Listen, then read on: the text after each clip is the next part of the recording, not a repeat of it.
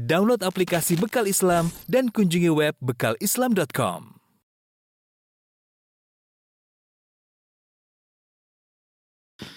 Bismillahirrahmanirrahim. Assalamualaikum warahmatullahi wabarakatuh. Alhamdulillahi ala ihsani wa syukrulahu ala taufiqihi wa amtinani. Asyhadu an la ilaha illallah wahdahu la syarika lahu ta'ziman li sya'ni. Wa asyhadu anna Muhammadan abduhu wa rasuluhu da'a ila ridwanihi. Allahumma shalli alaihi wa ala alihi wa ashabihi wa ikhwani. Para pemirsa yang dirahmati Allah Subhanahu wa taala, kita lanjutkan bahasan kita tentang kisah Nabi Sulaiman alaihissalam, dan kita masih membacakan kisah Nabi Sulaiman dari surat An-Naml. Allah Subhanahu wa taala berfirman, wa husyira li Sulaimana junuduhu minal jinni wal insi wat thairi fahum yuzaun. Dan dihimpunkan untuk Sulaiman tentaranya dari kalangan jin, kalangan manusia, bahkan burung-burung, dan mereka tertata dengan rapi, ya. Ini merupakan kelebihan Nabi Sulaiman, ya, yaitu beliau seorang raja yang mengatur pasukannya dengan rapi. Ada pasukan jin sendiri, ada pasukan manusia, dan juga ada pasukan hewan-hewan, di antaranya pasukan burung. Kemudian mereka berjalan dengan pasukan yang besar dipimpin oleh Nabi Sulaiman. Ya, Nabi Sulaiman mungkin naik di atas awan atau di atas kuda, berjalan seiring dengan pasukan tersebut. Allah berfirman setelah itu, hatta idza atau ala wadin namli. Kemudian tatkala mereka sampai di lembah semut, yaitu suatu lembah isinya banyak semut di situ. Ya, pasukannya Sulaiman. Ya, kita tahu semut sangat kecil, ya. Tiba-tiba kata Allah, qalat namlatun, tiba-tiba seekor semut berkata, ya ayyuhan namlu dukhulu masakinakum la yahtimannakum Sulaiman wa junuduhu hum la yash'urun. Tiba-tiba ada seekor semut karena tahu Sulaiman akan melewati lembah tersebut, dan bisa jadi semut-semut akan keinjak kalau ada masih ada di luar. Maka seekor semut itu berkata, wahai ayyuhan namlu, wahai yang namanya semut seluruhnya, udkhulu masakinakum, masuklah kalian ke dalam rumah-rumah kalian. La yahtimannakum Sulaiman wa junuduhu, jangan sampai kalian terinjak oleh Sulaiman dan pasukannya, wahum la yash'urun, sementara mereka tidak sadar. Fatabassama dhahikan min qawliha, maka Nabi Sulaiman tersenyum, yaitu tertawa tapi dengan senyum, dengan gara-gara perkataan seekor semut tersebut. Wa qala rabbi auzi'ni an ashkura ni'mataka allati an'amta 'alayya wa 'ala walidayya. Ya Allah, ilhamkanlah aku agar aku bersyukur atas nikmat yang Kau berikan kepadaku, dan juga nikmat yang Kau berikan kepada kedua orang tuaku, wa an a'mala shalihan tardah, dan agar aku bisa mengerjakan amal saleh yang Kau ridai, wa adkhilni bi rahmatika fi ibadika shalihin, dan masukkanlah aku dengan rahmat-Mu ke dalam barisan orang-orang yang saleh. Perhatikan di sini. Jadi Nabi Sulaiman ketika berjalan, ya, kemudian melewati suatu lembah, ya. Ternyata di situ lembah semut. Ada seekor semut, kemudian dia berteriak, semut ini peduli dengan semut-semut yang lain, ya. Maka dia berkata, ya ayyuhan namlu, ya. Wahai namanya semut, masuklah kalian seluruh kalian dalam rumah-rumah kalian. Jangan sampai kalian terinjak oleh Sulaiman dan pasukannya dalam kondisi mereka tidak sadar. Ya, kata para ulama, semut ini menggunakan bahasa Arab yang fasih, ya. Semut mengatakan, ya ayyuhan namlu. Kalau bahasa Arab, an-namlu di situ jamak, memberikan faedah keumuman. Kalau kita gunakan usul fikih, artinya semut ini berkata, wahai seluruh yang merasa semut tanpa terkecuali. Kira-kira demikian terjemahannya. Ya ayyuhan namlu artinya wahai seluruh semut, laki, perempuan, nenek, kakek-kakek, anak, semuanya yang merasa semut tanpa terkecuali, udkhulu masakinakum, masuklah kalian ke dalam rumah-rumah kalian. Masuklah kalian ke dalam rumah-rumah kalian. Bagaimana semut ini peduli kepada yang lainnya, ya. La yahtimannakum Sulaiman, jangan sampai kalian terinjak oleh Sulaiman wa junuduhu dan pasukannya, wahum la yash'urun, sementara mereka tidak sadar. Seakan-akan semut ini berkata, lihat Sulaiman dan pasukannya mau lewat, jangan sampai kalian keinjak oleh mereka. Kalau kalian keinjak oleh mereka, Sulaiman tidak tahu, tidak ngerti kalau ada semut di bawah, ya. Subhanallah, Sulaiman pun tersenyum. Fatabassama dhahikan, dia pun tersenyum mendengar perkataan semut tersebut. Kenapa? Banyak hal yang membuat Nabi Sulaiman tersenyum. Pertama, bagaimana kepedulian semut ini kepada yang lain. Dia tidak menyelamatkan dirinya sendiri, tapi dia menyelamatkan juga yang lainnya. Dia beri peringatan dengan semangat. Dia mengatakan dengan suara nida, ya ayyuhan namlu, wahai semut sekalian, dia teriak. Kemudian yang kedua, bagaimana semut ini mengenal Sulaiman. Semut ini mengenal apa? Sulaiman. Dia bilang jangan sampai Sulaiman dan pasukannya. Berarti Sulaiman terkenal bahkan di kalangan para semut. Bagaimana Nabi Sulaiman tidak senyum mendengar semut kenal dirinya. Kemudian yang menakjubkan lagi, semut ini husnudzon. Dia kasih uzur kepada Sulaiman. Kalau Sulaiman injak kalian, salah kalian, wahai semut kali. Karena Sulaiman enggak lihat wa hum la yash'urun, dia dan pasukannya tidak sadar kalau nginjak kalian. Subhanallah, Nabi Sulaiman takjub dengan semut yang luar biasa tersebut, bagaimana dia memberi uzur kepada Sulaiman kalau akhirnya pun mereka keinjak. Ini yang buat Nabi Sulaiman fatabassama dhahikan, dia pun tersenyum. Kemudian dia bersyukur kepada Allah Subhanahu wa taala. Bagaimana tidak bersyukur Allah menjadikan Sulaiman paham dengan bahasa hewan, dengan bahasa semut. Bayangkan semut tersebut jauh dari Sulaiman. Sulaiman mungkin naik kuda. Kalau enggak naik kuda sedang di atas awan. Semut di bawah ya. Semut enggak pakai mic, enggak pakai mikrofon, tapi Sulaiman mendengar dari kejauhan suara semut tersebut lagi berbincang-bincang dengan semut-semut yang lain. Dan ini menakjubkan, menakjubkan dari dua sisi. Pertama, Nabi Sulaiman bisa mendengar fokus. Bayangkan semut kita enggak dengar. Kalau ada semut jalan di sini saja, kita enggak dengar semut. Semut masuk ke telinga kita saja, dia mungkin ngamuk-ngamuk ini ke telinga kok bau, kita pun enggak dengar semut tersebut. Kita cuma merasakan gerakannya, tapi apa omongan semut-semut tersebut kita enggak dengar. Ini Sulaiman tinggi jauh, mungkin di atas kuda, semut di lembah di bawah. Kalau enggak di atas naik angin, jauh. Tapi Allah bikin pendengaran Nabi Sulaiman fokus kepada semut tersebut. Ini yang pertama menakjubkan. Yang kedua, Sulaiman bisa ngerti apa yang diucapkan oleh semut tersebut. Sulaiman alaihissalam. Maka dia pun mengatakan, ya, Rabbi auzi'ni an ashkura ni'mataka allati an'amta alaihi. Maka dia segera bersyukur. Dan dia ingin semakin bersyukur. Dia mengatakan, ya Allah, ya, anugerahkanlah aku untuk bersyukur atas nikmat yang kau berikan kepada aku. Artinya Nabi Sulaiman paham bahwasanya nikmat yang Allah berikan kepada dia sangat banyak. Dan dia masih belum merasa puncak dalam bersyukur. Dia masih merasa harus terus bersyukur. Maka dia berdoa kepada Allah, Allah ya Rabbi auzi'ni, ya Allah anugerahkanlah aku untuk bersyukur. Padahal dia sudah hamba yang bersyukur. Dia sudah menjadi hamba yang bersyukur, tapi dia tidak pernah ujub dengan apa yang dia lakukan. Sehingga dia masih mohon kepada Allah agar bisa pandai bersyukur kepada Allah atas nikmat yang Allah berikan kepada dia. Dan nikmat kepada kedua orang tuanya. Ya, bayangkan ya.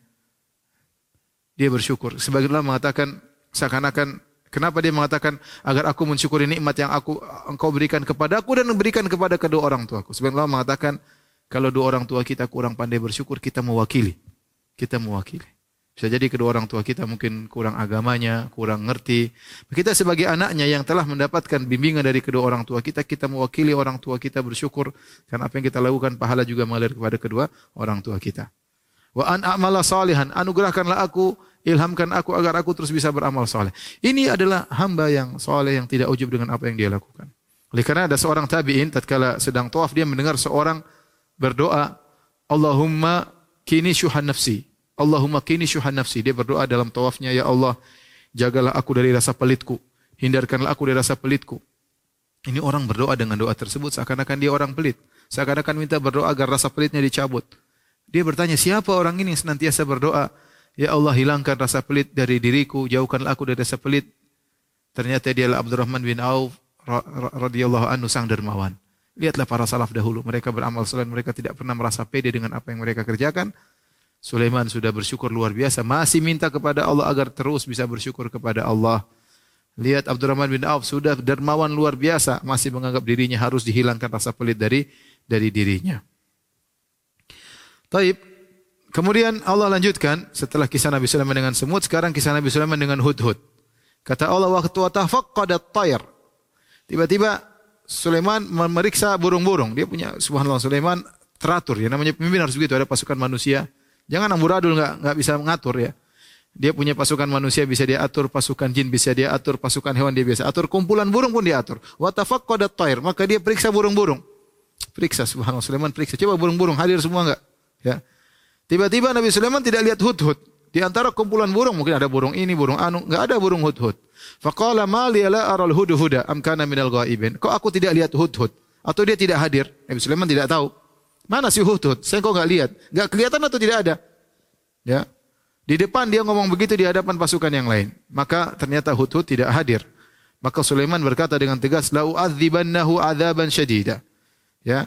Kalau dia datang, saya akan menyiksa dia dengan siksaan yang pedih. Kata para ulama, Nabi Sulaiman ingin cabut bulu-bulunya. Bulu-bulunya dicabut. Burung hud kalau datang terlambat, cabut. Aula azbahanna, atau aku sembelih dia. Aku akan sembelih burung hudhud karena kesalahan dia. Aula ya'tiyanni bisultanin mubin, atau dia datang membawa dalil uzur yang jelas bahwasanya kenapa dia terlambat. Kata para ulama, ini menunjukkan pemimpin harus tegas. Bukan mimpin pinter perlu, ya. Baik perlu, tapi waktunya tegas harus tegas.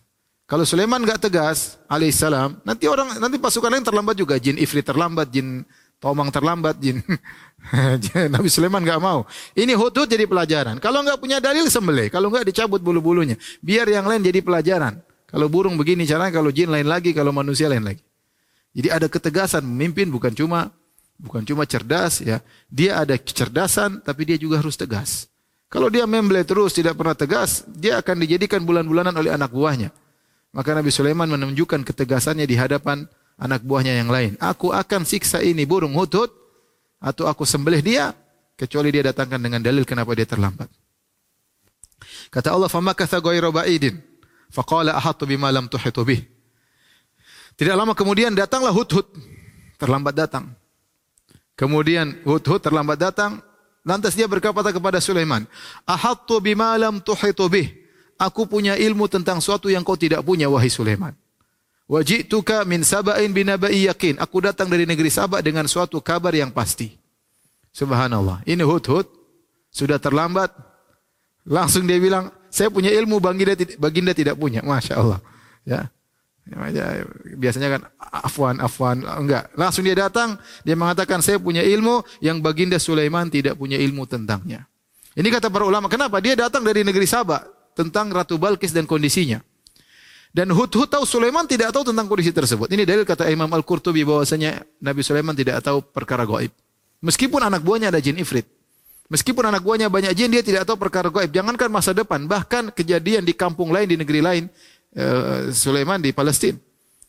Di negeri Yaman terjadi ada namanya Ratu Bilqis dengan pasukannya, dengan anak buahnya. Sulaiman tidak tahu. Dan Nabi Sulaiman tidak tahu ilmu gaib. Ini diketahui oleh rakyatnya. Hudhud tahu Sulaiman tidak tahu ilmu gaib. Makanya dengan pede dia berkata, "Ahattu bima lam tuhitu bih." Ya, aku punya ilmu yang kau tidak punya, wahai Sulaiman. "Wa ji'tuka min saba'in binaba'in yakin." Aku datang dari negeri Saba, aku bawa kabar yang pasti. Ini bukan hoaks lagi ya Sulaiman ya. Jadi burung Hudhud ini tahu Nabi Sulaiman alaihissalam orang sibuk. Dia enggak bilang, "Oh hai baginda, tadi saya jalan-jalan kan negeri Yaman indah, oh banyak ini ada sungai-sungai." Kebanyakan segera disembelih oleh Sulaiman. Maka Hudhud tahu Nabi Sulaiman orang sibuk, semuanya perlu keseriusan apalagi di hadapan pasukan yang lain. Maka burung Hudhud tidak pakai mukaddimah, langsung menyampaikan intinya, "Aku punya ilmu yang kau tidak punya." Berarti burung Hudhud tahu Sulaiman tidak tahu ilmu gaib. Jadi perkara masyhur Sulaiman, Nabi Sulaiman tidak tahu ilmu gaib, itu perkara yang diketahui oleh rakyatnya. Ya. Dia tidak mengatakan mungkin baginda tahu, mungkin baginda ngerti. Langsung dia berkata, "Ahattu bima lam tuhitu bi." Dengan perkataan tidak ada keraguan, "Aku punya ilmu yang kau tidak tahu, wahai baginda." "Wa ji'tuka min saba'in binaba'in yakin." Aku datang dari negeri Saba dengan kabar yang pasti. Antara Palestina dengan Saba mungkin 2000 km, ya. Jadi para sebagian ulama mengatakan Hudhud terbang, tahu-tahu dia pergi ke Saba, mungkin dia dengar-dengar, mungkin dia ingin cek. Dia ingin cek. Dan dia tahu ini bahaya, kalau terlambat datang dia tahu dia bahaya, tapi dia menimbang antara maslahat dan mudarat. Kalau dia datang di luar dia tidak tahu kabar Saba, tapi kalau dia sampai sana ya dia akan terlambat, tapi ada maslahat lebih besar meskipun resikonya dia akan disiksa oleh Sulaiman. Di situ dia menimbang antara maslahat dan mudarat ya. Ini burung Hudhud yang cerdas ya. Kemudian akhirnya Hudhud menceritakan. Ini apa berita yang dia kabarkan, bukan berita hoaks, berita yang dia lihat dengan kedua matanya sendiri. Dia berkata, "Inni wajatu imra'atan tamlikuhum wa utiyat min kulli syai." Aku mendapati di negeri Saba ada seorang ratu yang menguasai mereka. "Wa utiyat min kulli syai," dan dia diberikan segala sesuatu. Jadi semua ratu ini kaya, punya macam-macam, punya kemewahan, semua kebutuhan ratu, kebutuhan raja dia miliki.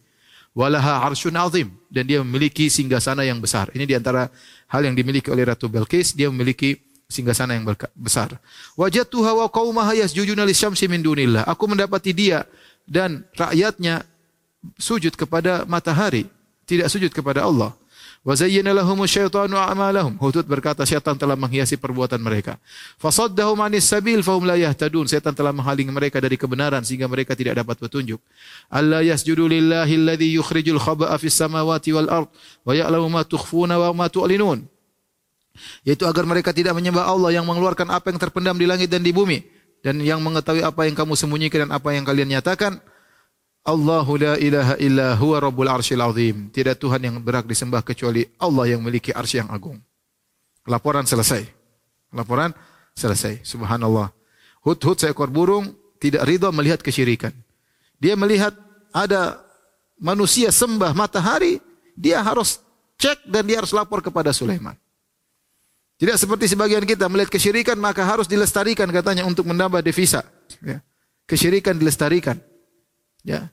Agar datang para wisata, agar melihat praktek kesyirikan. Kita kalau punya kemampuan jangan biarkan kesyirikan. Ya. Maka lihat Hud-Hud tidak setuju dengan kesyirikan tersebut. Dia tidak ridha dengan kesyirikan tersebut dan dia laporkan kepada Nabi Sulaiman alaihissalam. Ya. Dia mengatakan Ratu Bilqis punya singgasana besar, dia tutup laporannya dengan berkata, Allahu la ilaha illa huwa rabbul arsyil azim. Allah tidak ada sembahan yang berhak disembah kecuali Allah, pemilik arsy yang agung. Taib. Apakah Sulaiman langsung membenarkan? Sulaiman tidak tahu ilmu gaib alaihissalam. Maka dia berkata, qala sananzuru asadaqta am kunta minal kadhibin. Kita cek dulu. Engkau benar atau tidak wahai Hud-Hud? Sulaiman masih tidak tahu. Ya, dulu tidak ada sarana untuk mengetahui. Maka Sulaiman berkata kepada Hud-Hud, kita lihat dulu, kau benar atau tidak wahai Hud-Hud. Maka Sulaiman memberi tugas kepada Hud-Hud. Ya, kita tahu para anbiya tidak tahu ilmu gaib. Nabi Yakub waktu Yusuf hilang, dia tidak tahu Yusuf bagaimana nasibnya. Ternyata sudah jadi pembesar. Ya, Nabi Muhammad SAW waktu kalungnya Aisyah hilang, dia tidak tahu kalungnya di mana. Intinya para anbiya tidak tahu ilmu gaib kecuali diberitahu oleh Allah. Maka Hud-Hud Nabi Sulaiman alaihissalam kasih tugas kepada Hud-Hud. Kata Nabi Sulaiman, idhab bi kitabi hadha. Pergilah bawa suratku ini. Fa'alqih ilaihim. Lemparkanlah suratku kepada mereka. Thumma tawalla anhum. Kemudian berpalinglah dari mereka. Fanzur madha yarji'un. Lalu perhatikanlah apa yang mereka bicarakan. Bagaimana mereka menghadapi surat tersebut. Jadi Nabi Sulaiman mengirim Hud-Hud. Ini semacam drone ya, kirim burung Hud-Hud. Akhirnya burung terbang dari Palestina bawa suratnya Nabi Sulaiman. Surat yang singkat, terbang berkilo-kilo, masya Allah tugas berat. Burung Hud terbang, melewati kerajaan Bilqis, melewati pengawal-pengawalnya terus sampai masuk ke kamarnya Bilqis. Terus dia lempar itu surat. Bilqis tidak tahu tiba-tiba ada surat jatuh. Ini surat dari mana? Surat dari mana? Bagaimana surat bisa sampai melewati seluruh pengawalnya Bilqis? Tentu Bilqis istananya bukan di pagar ya. Kali pagar tok-tok bisa digo. Dia tentu istananya di tengah. Ya tentu dengan penjagaan yang ketat. Tapi tiba-tiba surat itu bisa masuk luar biasa. Ini siapa yang bawa dia nggak tahu. Tiba-tiba dia buka surat tersebut. Isinya, innahu min Sulaiman. Wa innahu bismillahirrahmanirrahim. Sungguhnya ini dari Sulaiman. Sungguhnya tidak ada. Ya, bismillahirrahmanirrahim. Dengan nama Allah yang maha pengasih lagi maha penyayang. Allah ta'alu alaiya wa'tuni muslimin. Jangan sombong kepadaku, datanglah masuk Islam. Suratnya pendek, enggak panjang-panjang. Bilqis, dari mana tinggal? Kafe halok. Enggak langsung. Ini surat raja kepada raja, bukan cengengesan. Surat cengengesan, enggak. Ini surat Nabi Sulaiman, serius. Yang bagaimana seorang yang Nabi yang benar-benar berdakwah di jalan Allah Subhanahu Wa Ta'ala. Yang marah dengan adanya kesyirikan sujud kepada selain Allah, ada yang sujud kepada matahari, ya. Tidak seperti kita, sebagian kita melihat kesyirikan dibiarkan saja, dicuekin bahkan dilestarikan. Maka isinya surat mudah. Innahu min Sulaiman, dari Sulaiman, bismillahirrahmanirrahim. Jangan angkuh, ya. Jangan merasa tinggi, ya. Datanglah masuk Islam, berserah diri. Akhirnya dibacalah oleh Bilqis. Dia bingung ya. Maka dia berkata, dia kumpulkan semua pasukannya. Ini surat tidak sembarangan. Bukan dari raja-raja keroco, ini Sulaiman. Sulaiman tentu sudah terkenal ya di kalangan mereka, di kalangan para raja-raja. Mereka punya mata-mata dan yang lainnya. Maka dia berkata kepada pembesar-pembesarnya. Qalat ya ayyuhal mala'u, inni ulqiya ilayya kitabun karim. Wahai pembesar-pembesarku, telah dilemparkan kepadaku, telah jatuhkan kepadaku suatu surat yang mulia. Dia langsung memuji surat ini, surat mulia. Kenapa surat ini datang aneh? Datang tiba-tiba melewati segala pasukan, semua tembus tiba-tiba masuk ke kamarku. Ini surat ajaib. Ya. Padahal isinya ancaman. Tapi lihat Bilqis cerdas. Dia mengatakan, ulqiya ilayya kitabun karim. Ini surat yang mulia. Jadi tidak mengatakan ini surat siapa, ini kurang ajar. Tidak. Dia tahu diri. Ya. Kemudian, innahu min Sulaiman wa innahu bismillahirrahmanirrahim alla ta'lu alayya wa'tuni muslim. Dia bacakan isinya kepada anak buahnya. Kemudian dia berkata, qalat ya ayyuhal mala'u aftuni fi amri ma kuntu qati'atan amran hatta tashhadun. Wahai pembesar-pembesarku, wahai pasukanku, berilah pertimbangan kepada aku. Aku bermusyawarah dengan kalian, bagaimana keputusanku ini? Aku tidak bisa memutuskan perkara sampai kalian hadir dalam majelisku. Diskusi. Bagaimana pendapat kalian? Ya, dia tidak berani juga ambil keputusan tentang ini. Kita penuhi keinginan Sulaiman datang atau kita perang atau bagaimana melawan mereka. Akhirnya para pembesar-pembesar Bilqis berkata dengan angkuhnya, qalu nahnu ulu quwwatin wa ulu ba'sin syadid wal amru ilaiki fanzuri madza ta'murin. Wahai Bilqis, wahai ratu kami, jangan khawatir, kita ini orang-orang yang kuat. Kalau ditinjau dari pasukan, jumlah pasukan kita banyak. Kemudian dari senjata, wa uli ba'sin syadid, kita punya senjata yang kuat. Wal amru ilaik, perkara terserah engkau wahai Bilqis. Mau bagaimana? Fanzuri, lihat apa yang kau pilih. Madza ta'murin, apa yang kau perintahkan kami jalankan. Mau perang, perang. Mau enggak, terserah engkau. Ya. Yang jelas kita ini kuat, punya senjata yang kuat. Tapi Ratu Bilqis ya, ini perempuan. Dia tidak ingin perang, namanya fitrah, tidak suka perang. Dia berkata, innal muluka, dia ingatkan kepada kaumnya. Innal muluka idza dakhalu qaryatan afsaduha wa ja'alu a'izzata ahliha adhillatan wa kadzalika yaf'alun. Dia ingatkan, wahai pembesar-pembesarku, sungguhnya para raja kebiasaan mereka, kalau sudah menyerang suatu negeri, ya, maka dia akan merusak negeri tersebut dan orang-orang mulia di negeri tersebut akan dihinakan oleh mereka. Allah mengatakan wa kadzalika yaf'alun.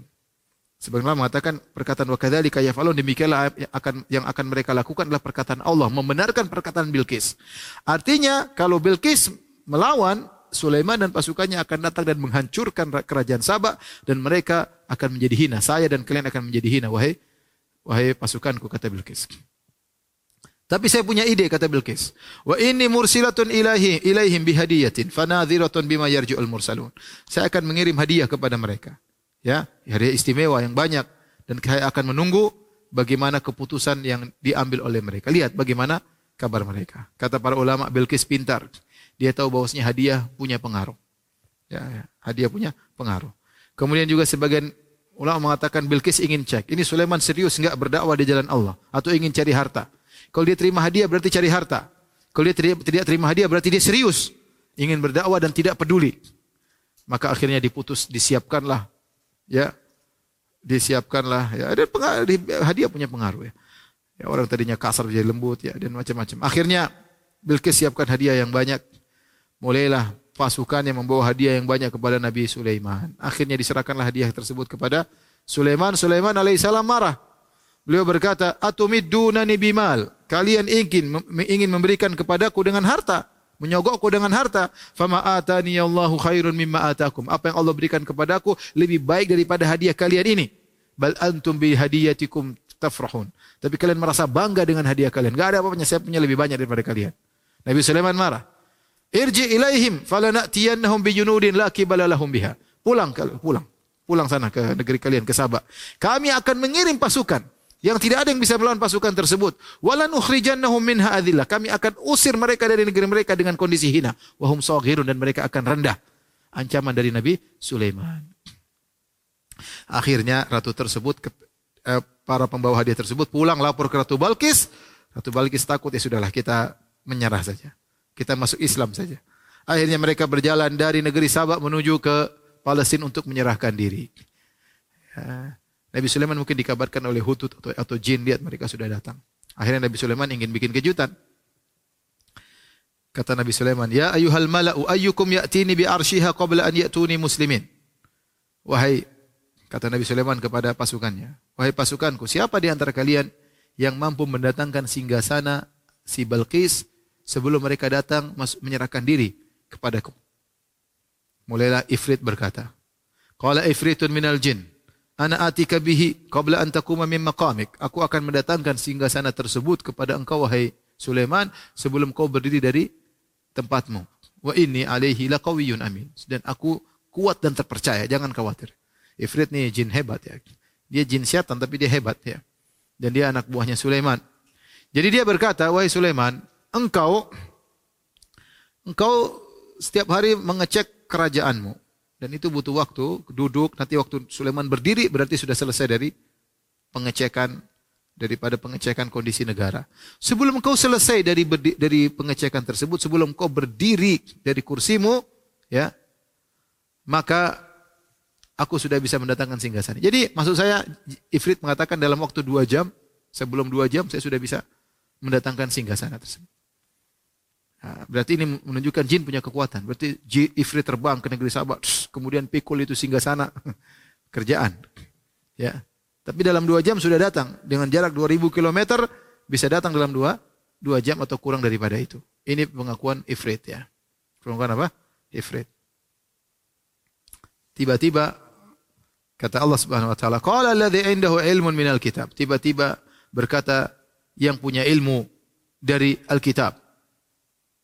Ana atika bihi qabla an yartadda ilaika tarfuk. Wahai Sulaiman, atau aku akan mendatangkan singgasana tersebut sebelum kau mengedipkan matamu. Siapakah orang ini atau siapakah sosok ini yang mengatakan sebelum berkedip mata sudah datang singgasana? Ada khilaf di kalangan para ulama dan semua tidak ada dalilnya. Ada yang mengatakan maksudnya itu jin yang muslim. Kalau Ifrit, jin setan, sekitar 1 jam 2 jam, dia enggak. Dia bilang, wahai Sulaiman, saya sebelum kau berkedip sudah datang. Itu lebih hebat lagi daripada jin Ifrit. Ada yang mengatakan ada seorang wali Allah yang bisa melakukan ini. Ada yang mengatakan itu Sulaiman sendiri.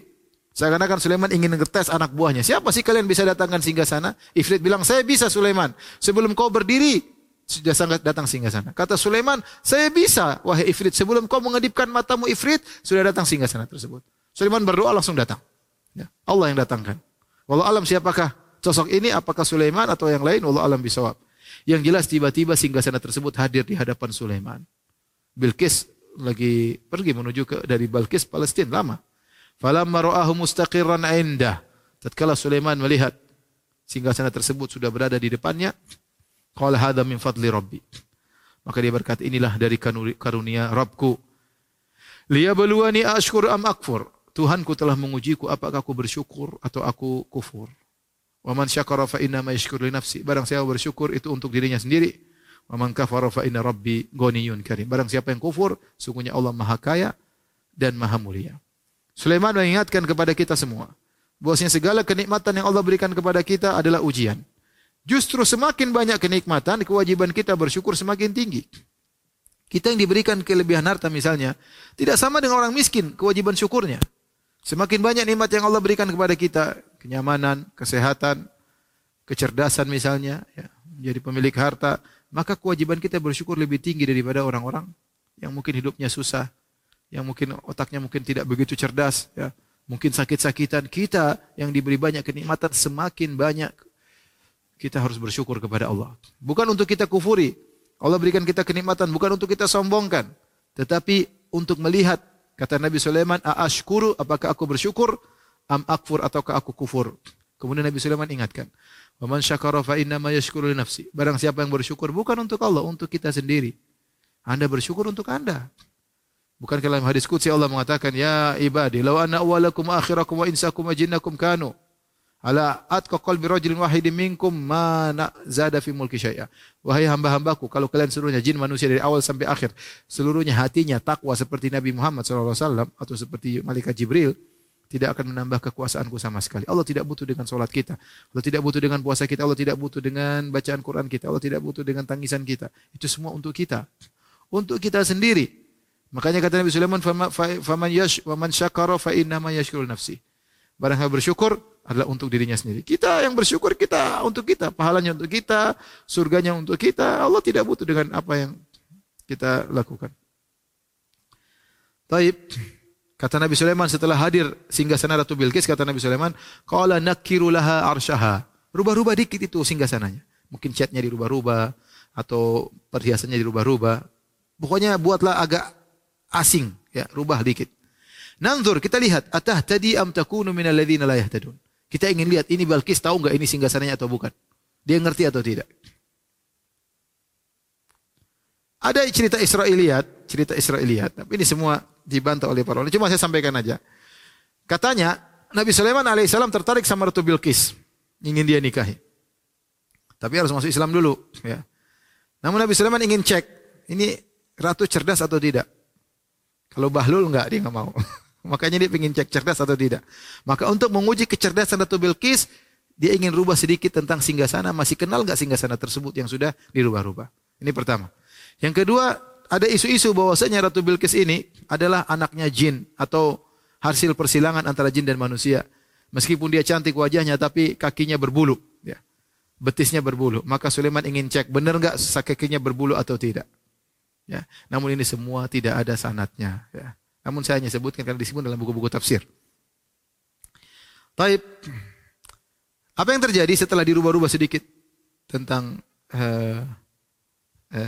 singgasananya? Kata Allah, "Falamma ja'at qila ahakadha arsyuk." Tes ini, tes IQ. Tatkala datang maka ditanyakan, apakah ini singgasanamu seperti ini? Bilqis melihat, wah ini kayaknya punya saya tapi bukan. Kok ada lain? Tapi kok aneh? Kan singgasana saya ditinggal di sana jauh. Kenapa bisa ada di sini? Tapi kok berubah? Pokoknya dites. Lihat Ratu Bilqis pintar. Dia tidak menjawab iya, dia tidak mengatakan bukan. Dia berkata dengan jawaban diplomasi, ka'annahu, sepertinya, subhanallah. Dia mengatakan, sepertinya singgasanaku. Ah, ini berarti pintar, lolos, IQ lolos. Wa utinal ilma min qabliha wa kunna muslimin. Kata Nabi Sulaiman, dan kami diberikan ilmu sebelum dia punya ilmu dan kami telah Islam terlebih dahulu. Kami adalah orang yang berserah diri. Wa saddaha ma kana ta'budu min dunillah, dan dia telah dihalangi, ya. Apa yang dia sembah telah menghalangi dia dari jalan Allah. Innaha kanat min qaumin kafirin. Sungguhnya dia termasuk dari kaum yang kafir. Saya katakan tadi tafsir ya adalah tafsir Israiliyat, maka tidak bisa kita benarkan, cuma kita sampaikan saja ya. Kemudian Nabi Sulaiman menyuruh dia qila lahu dukhilis sarah, silakan masuk ya ke dalam istana. Ternyata Nabi Sulaiman siapkan istana luar biasa. Istana yang luas yang di situ dibangun di atas, di bawahnya ada air, kemudian di atas air tersebut dibuat kaca yang panjang dan lebar dan tebal.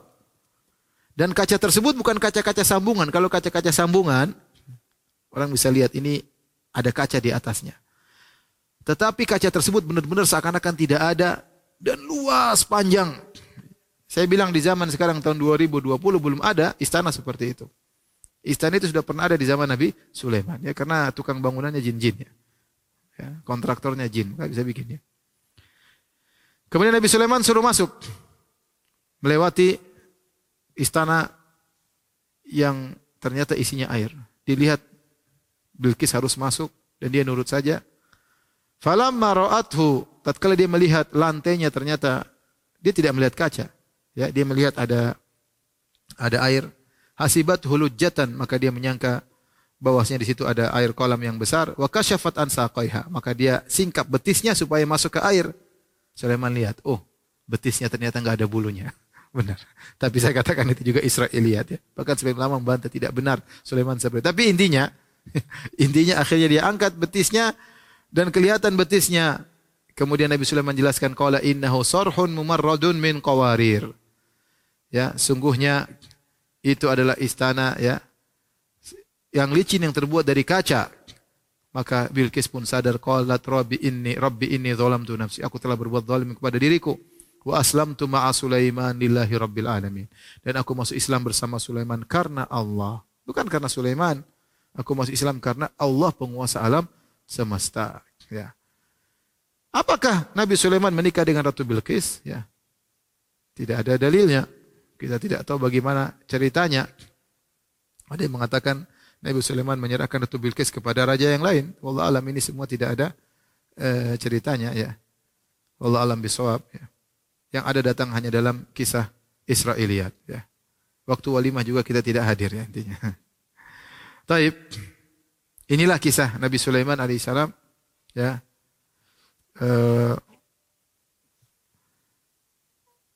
Yang tersebut dalam versi Al-Quran.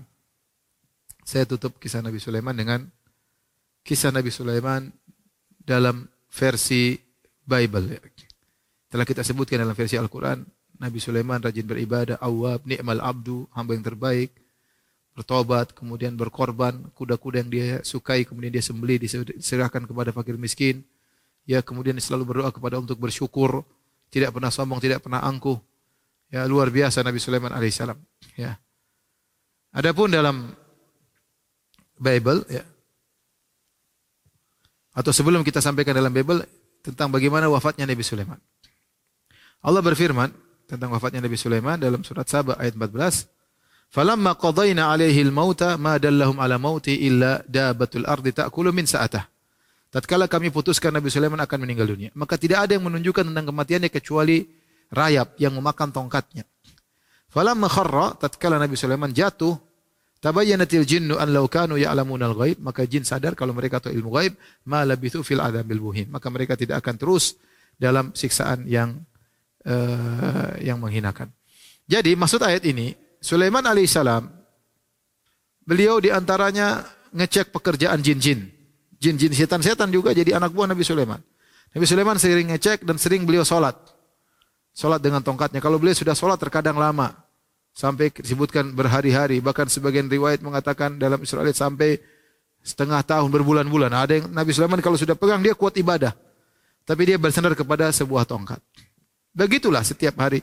Sehingga jin-jin ketakutan. Oh Sulaiman datang, mereka kerja. Oh Sulaiman datang, mereka kerja. Ya, terus begitu.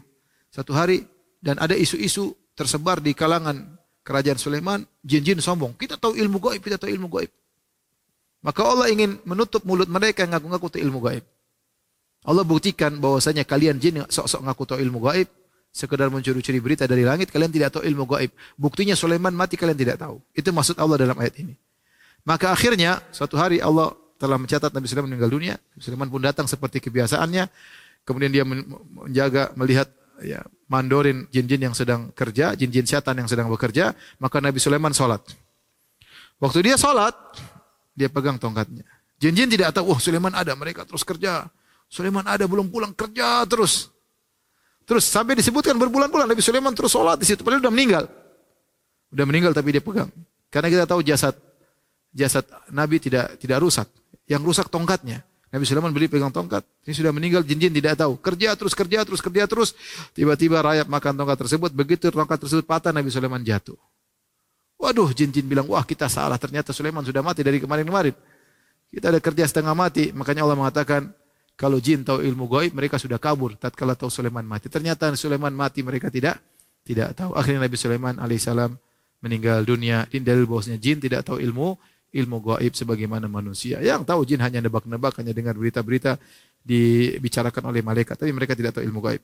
Sekarang kita bicara tentang Nabi Sulaiman versi Bible. Kalau Sulaiman versi Bible jauh berbeda. Di akhir hayatnya dia murtad. Kemudian kerjaannya hanya nuruti keinginan istri-istrinya. Bahkan dia bangun tempat sembahan untuk berhala-berhala. Itulah Sulaiman versi Bible. Saya bacakan.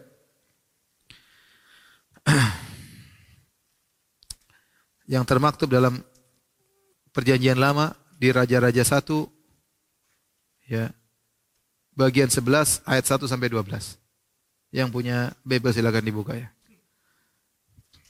Saya ulangi Raja-Raja 1. Ada dua Raja 1, Raja 2. Ini Raja-Raja 1 terus 11 bagian 11.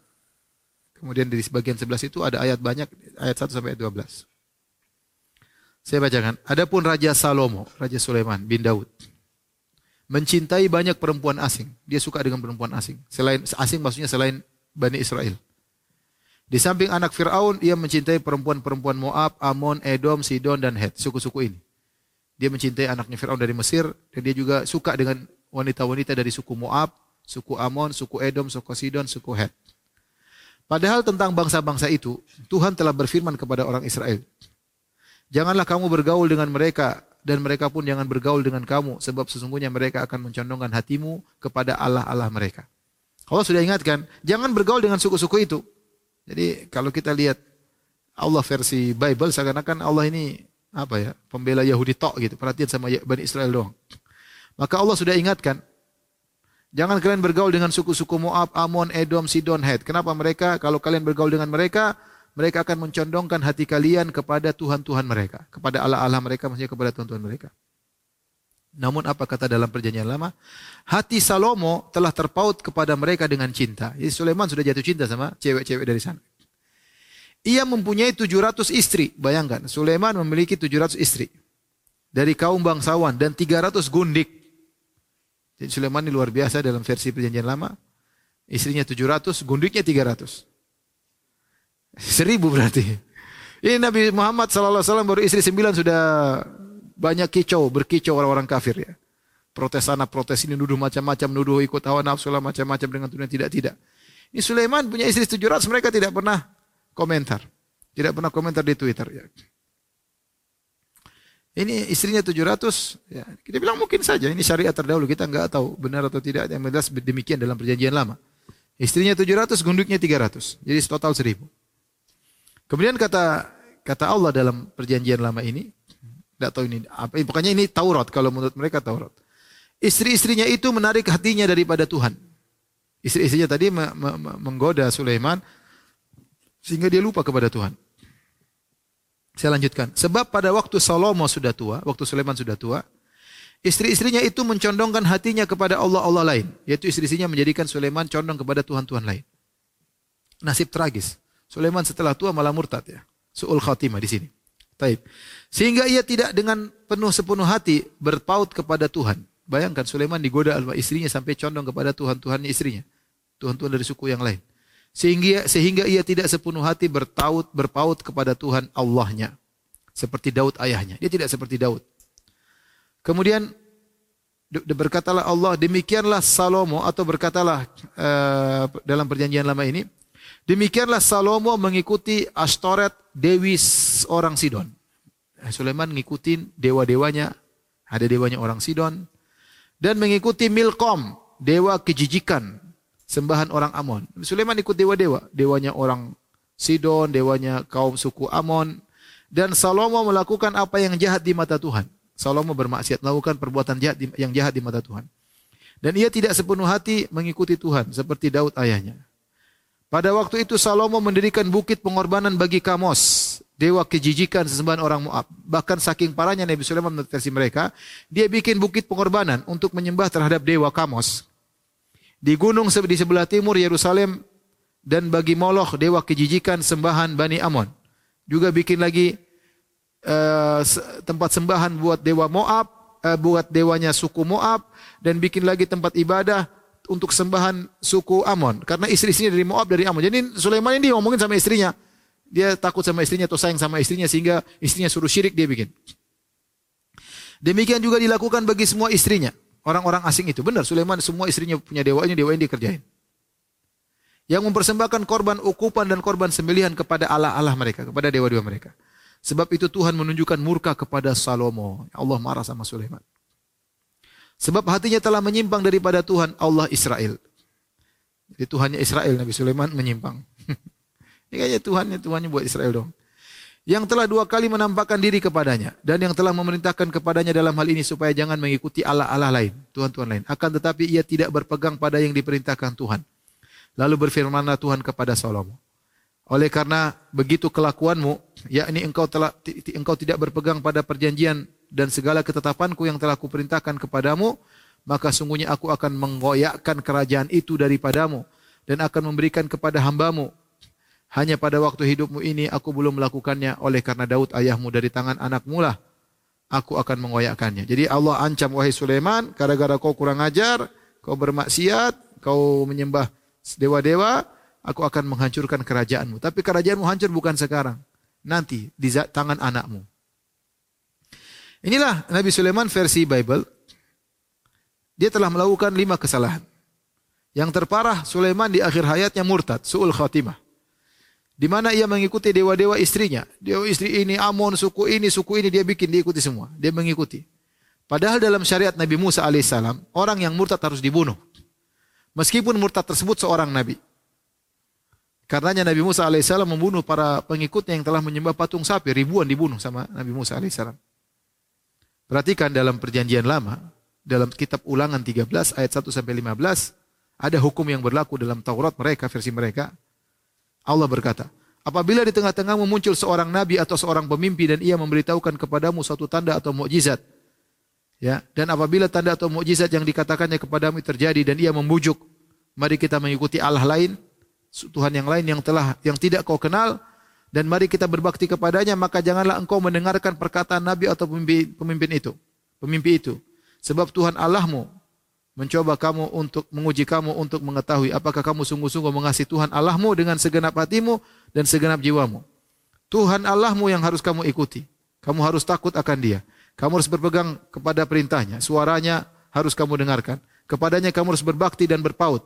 Nabi atau pemimpi itu haruslah dihukum mati. Bayangkan. Jadi kalau Nabi ngajak sembah kepada yang lain, apalagi bikin kuil, apalagi bikin penyembahan kepada dewa-dewa, maka Nabi itu harus dihukum mati.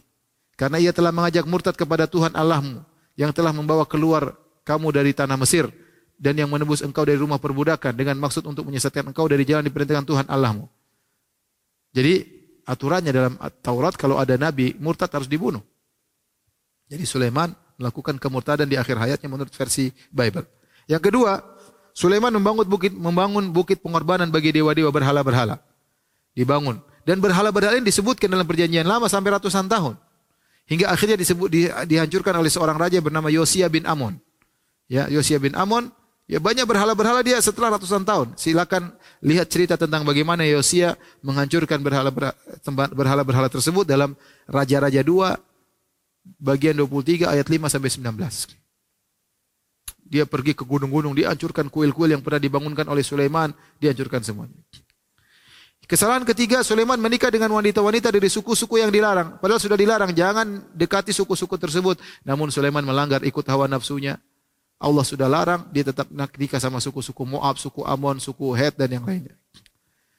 Kemudian yang keempat, ya, ia menikah dengan 17 wanita dan 300 gundik. Padahal hal ini dilarang terhadap raja-raja Bani Israel.